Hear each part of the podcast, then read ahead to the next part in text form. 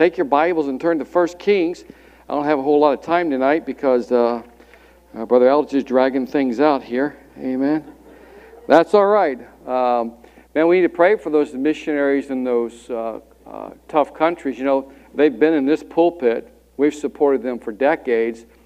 And now forces have come in to shut them down and shut down the message of Christ. But we find in the world that where persecution comes against people who believe in Jesus, usually it thrives. And so maybe it'll come here and we'll thrive here one day. Amen?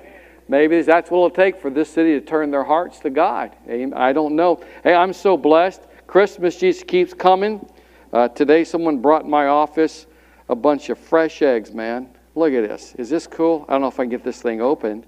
Look at that. All different kinds of colors. They're speckled, they're white, they're tan. I heard they got some blue ones. I didn't get no blue ones. It says uh, Rome's Roost, established 2017. And uh, I got these from Wendy Rome. You know, they, they got all kinds of chickens out there, lays eggs. Matter of fact, uh, Trey was saying that they, they have uh, eaten chickens too. Is that right? And they, they, they killed 15 of them the other day. You guys are like heathen, man, you know? I, I don't eat chickens like that. I eat ones that that don't ever die. It's what I eat, I guess. Whatever. First Kings chapter 21, just four verses. Uh, want to talk about you know how we behave as Christians. You know, uh, the, the, the the toughest thing in my life. Uh, I think it was D.L. Moody. He said they asked him. They said, "What what's been the toughest part of your ministry, where you've had the most adversarial problems?" And he said, the biggest problems I've had in my ministry is my own self. And I think if we're honest with ourselves, it's a battle that we, we have all the time, uh, uh, not focusing on self, but fo- focusing on the things of God.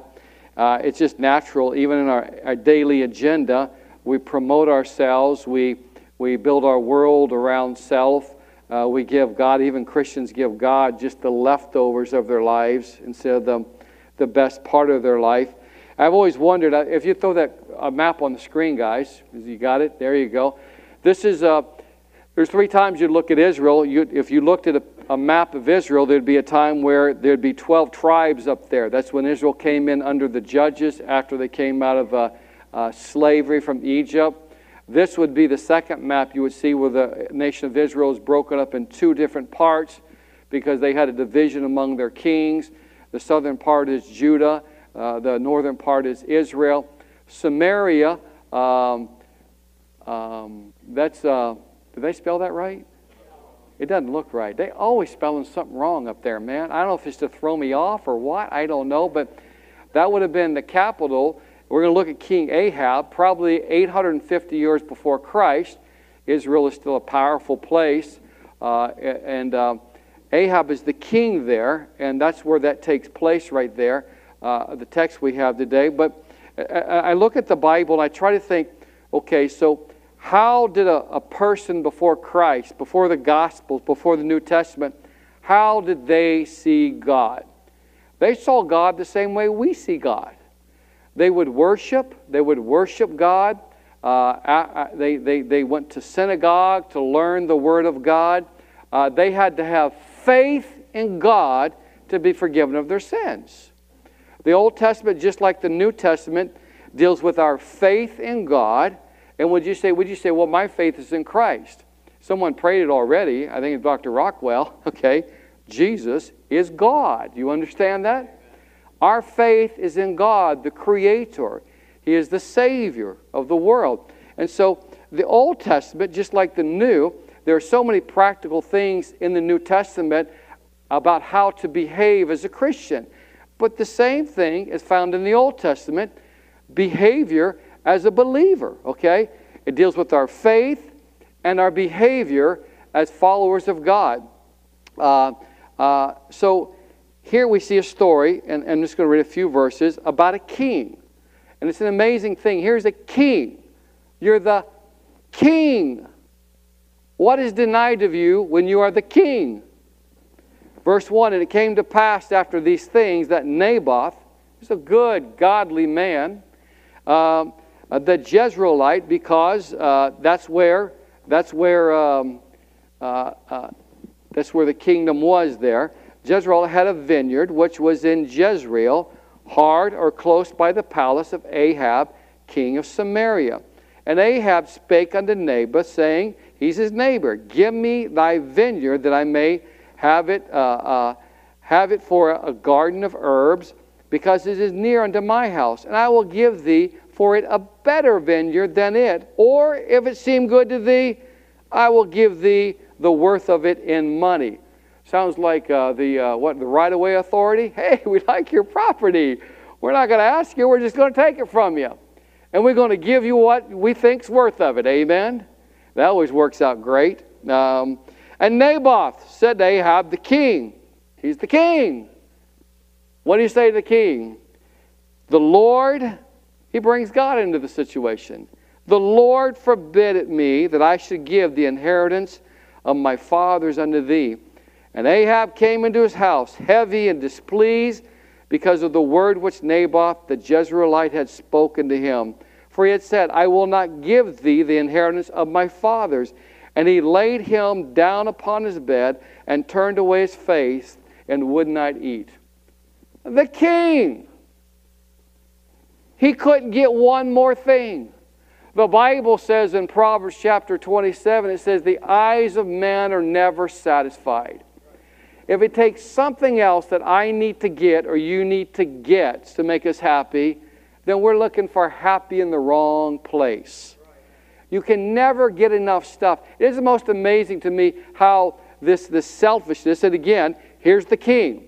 Probably his first problem, as you study the Word of God, in the book of Deuteronomy and other places, that the, the kings were commanded by God to, every time someone took the kingship, they were supposed to made a copy of the Word of God at that time, all right?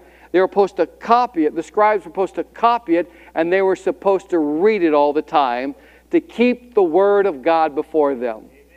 When we get away from the Word of God, when we don't know what the Word of God says, we live any way we want to.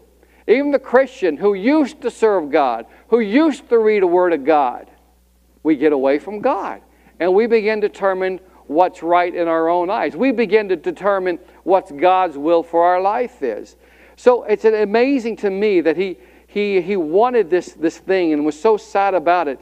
And again, the, if he'd have been reading the Word of God, I can't believe that he would have been able to err so greatly. There are some things here that would have been found in the Word of God. He had the book of Psalms. At this time, they had the book of Psalms. Verse 21 of uh, chapter 24 and verse 1 says this The earth is the Lord's and the fullness thereof it's all God's. That principle established is established in the Old Testament just like it is established in the New Testament.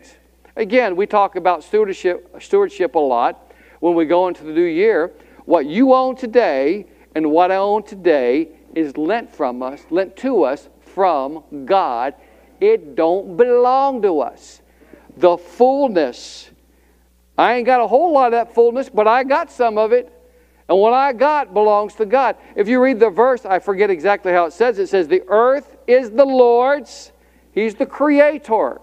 He lends things to us, and the fullness thereof. And I think it goes on, it says, And all that dwell therein. It's all God's. He created us.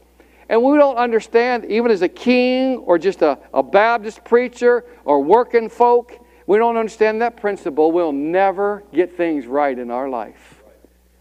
We'll, we'll always think that it belongs to us, and we're, do, we're doing God a favor by taking our talent and serving Him. Boy, I, I'm going to help God's work out a little bit, amen? You know?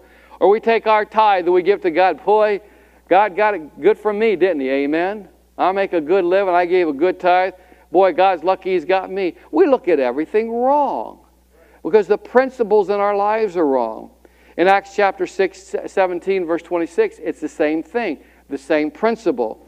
It goes on, it says, uh, And he hath made one blood all people, uh, uh, all, all, yeah, I think it's people of the earth, for to dwell on the face of the earth. It's all God's. It's all God's.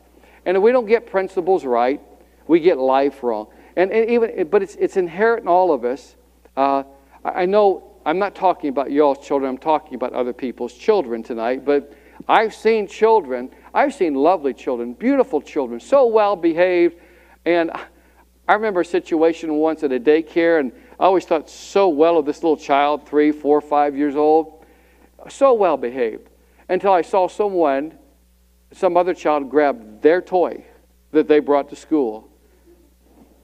It went to a fit of rage. I go, this is like, this is what happened. You know, what happened here? It's inherent in all of us to be self centered, okay? That's what happened to old Satan, man. He said, I will exalt myself, is what he'll do. That's all. We're just like Satan when we're this way. We exalt ourselves. If this guy, if this guy Ahab would have been reading the Word of God, he wouldn't have made this mistake. Right in the beginning, in the beginning of the law, it says, Thou shalt not covet. But we covet and we work for things and these principles in our lives are all messed up. Man, we messed up. I, I try not to say things, but then I give up. You know, I, have I've been watching our, um, our media. What a wonderful bunch of people. Everybody wonders why the world's on fire. We, know, we got 535 people that we elect to represent us in this country. How blessed we are. We don't have dictators, we don't have kings, we choose the people to go represent us. And I watch those people fight with each other and argue with each other on the floor of the Senate or the House, call each other names, and they wonder why our country's divided.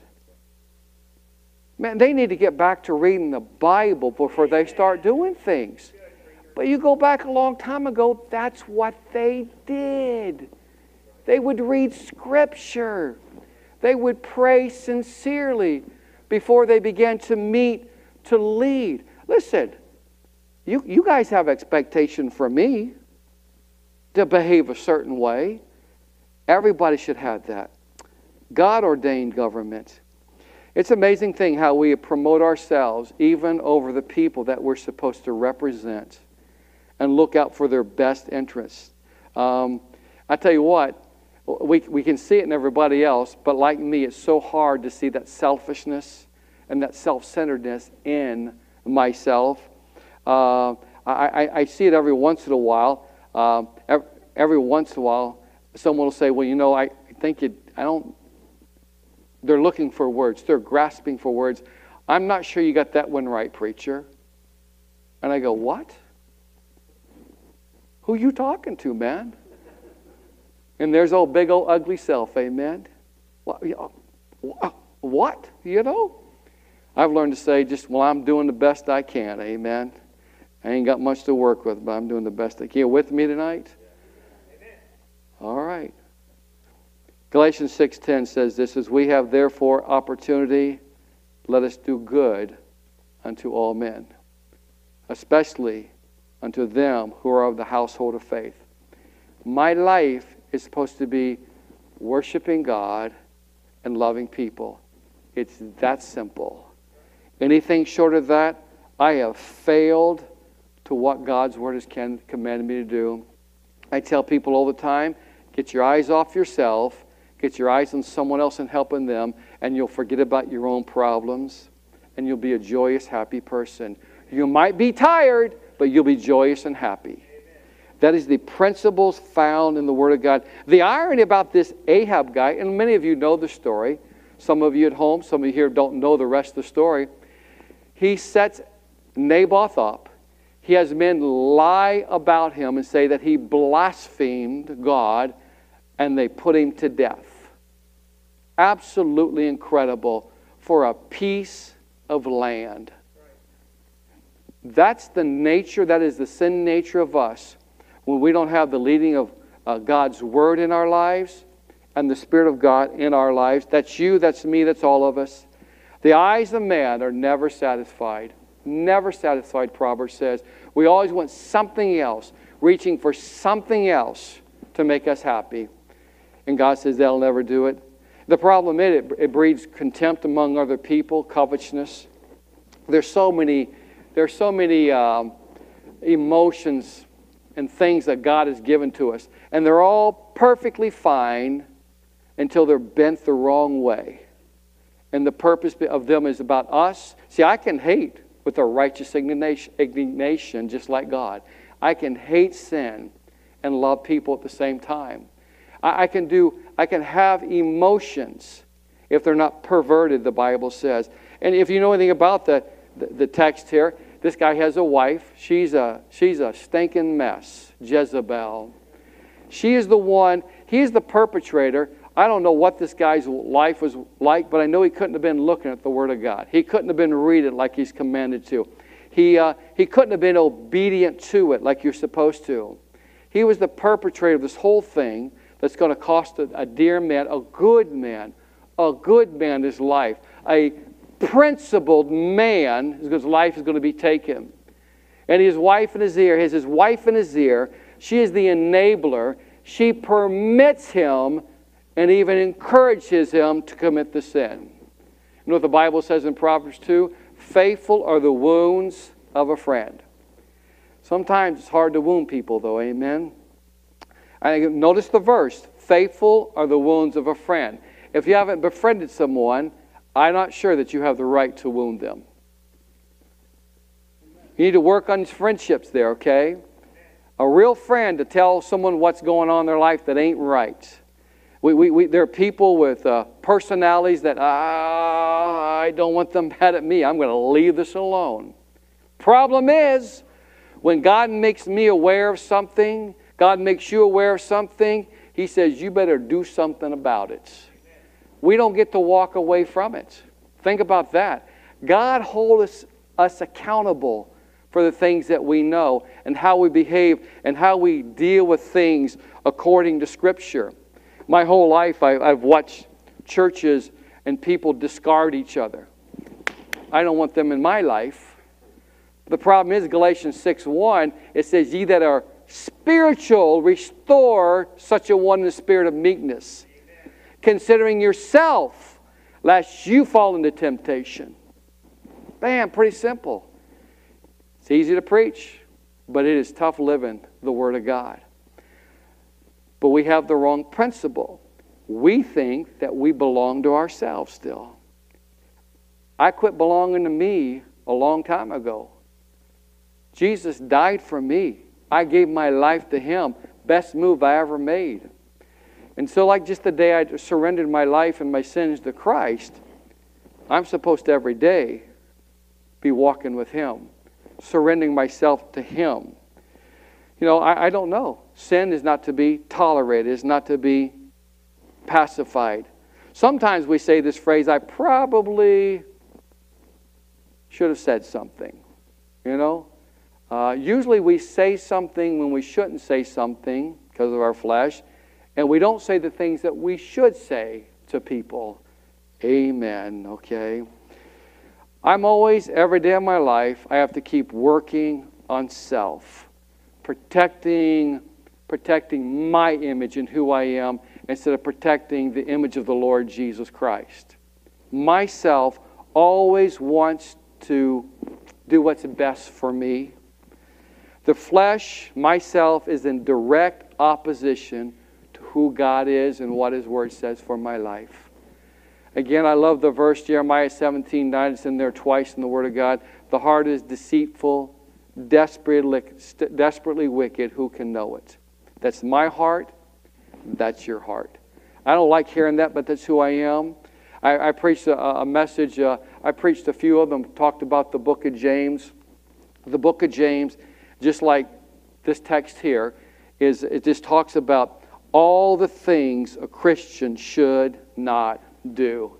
And it's just thing after thing after thing. I preached from Mark on Sunday morning a few weeks ago, Mark chapter 8, I think it was, where it says, To follow Christ wholeheartedly, you first must deny self. My problem ain't what's going on in Washington, D.C., over in China, or whatever it is. My problem's right here. Give it into God all the way and see what He'll do with my life. But self gets in the way. Just like D.L. Moody, self gets in the way. Philippians 2 4, listen to this. Look not every, every man on his own things. That's what I like doing, making sure I'm okay. It says, Look not every man on his own things, but every man on the things of others. It's in the Old Testament, it's in the New Testament. God ain't never changed. You had to have faith in God in the Old Testament for salvation. You have to have faith in God in the New Testament. Christ is the sacrifice for all people who've ever lived. That's who He is. God bless us. If you're watching at home and you don't know Christ, I pray that you'd realize that salvation is receiving by faith what He did for you. Take your Bibles, since I don't have much time left, and we'll deal with that uh, during the week, all right? Getting the pastor up here at 25 till. What is that all about? Leviticus, Leviticus chapter 25. Let's look at verses, um, verse 23. If Ahab, who is a king of the nation of Israel, the one that God set up, the one that delivered them a thousand, maybe 700 years before that from Egypt and made them great. If this king would have read the scripture and married the right wife, like, was that funny or what? Amen. Just trying to get everybody's attention back here as we close out. Here's, well, here's Leviticus, part of the law. Listen to what it says. Here's what he would have read. He says, The land shall not be sold forever, for the land is mine. what is the scripture saying?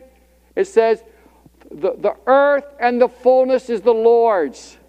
He says, God says, The land is mine, for ye are strangers and sojourners with me. That just ain't Israel. That's everybody that walks this earth. And in the land and, and, and all the land of your possession ye shall grant a redemption for the land. Okay, pay attention here, just a few more verses. If thy brother be waxen poor, and has sold away some of his possession, and if any of his kin come to redeem it, then shall he redeem that which his brother sold. You could buy the land back for your, your kinfolk. Is that, is that good talking, kinfolk? Southern book right here, buddy, I'm telling you, all right? And if a man have none to redeem it, and himself be able to redeem it, then let him count the years of the sale thereof, and restore the overplus unto the man to whom he sold it, that he may return unto his possession. Verse 28 is the key right here. Ahab the king should have read this. But if he be able not to restore it to him, this is the land. This is the land that each family was given when they came into Israel. It goes on, then that which is sold shall remain in the hand of him that hath bought it until the year of Jubilee. This was every 70 years. It would go, and in the, in the Jubilee it shall go out and it shall return unto his possession. That means every 70 years, if there were bad business deals, someone had to go into debt and hawk their land and put their family in debt. In the year of Jubilee, everything will return back to that family. It kept people from eternally, families from eternally being in poverty. God has a plan. Every rule, every law He puts in the Word of God is for a reason. It would go back to the family that belonged to. But I guess Ahab wasn't reading the Word of God, or he had the wrong person in his ear. And I think that's the same thing that's happened to us. We used to be a nation. I was talking to someone the other day. When children were taught to read A, B, C, D, E, F, G, the dog jump high or whatever, whatever it was, you know where they were taught to read from? This book right here. This book. Can, is it any wonder that God blessed our nation, but ain't nobody reads this book? And we're in a stinking mess. And when America goes, I'm telling you, man, we have a great responsibility as a church. I never want you and me to forget that we're just not here doing something. We're trying to edify and lift each other up and walk, walk with God and love people and forgive people and tell them about the Lord Jesus Christ. And as we do that, we're changing, we're help changing a culture around here.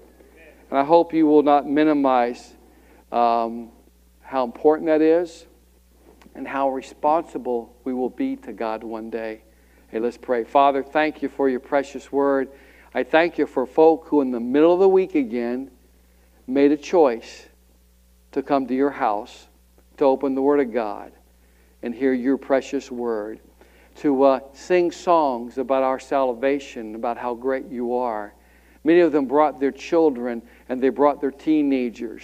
Dear God, I pray you're blessing those people as they're, they're enjoying each other and being taught, dear God. But I thank you as always for their faithfulness, and I pray your blessings upon them, if not now, somewhere down the road, because they have invested in your work and in their lives towards you. I pray these things in Jesus' name. Amen.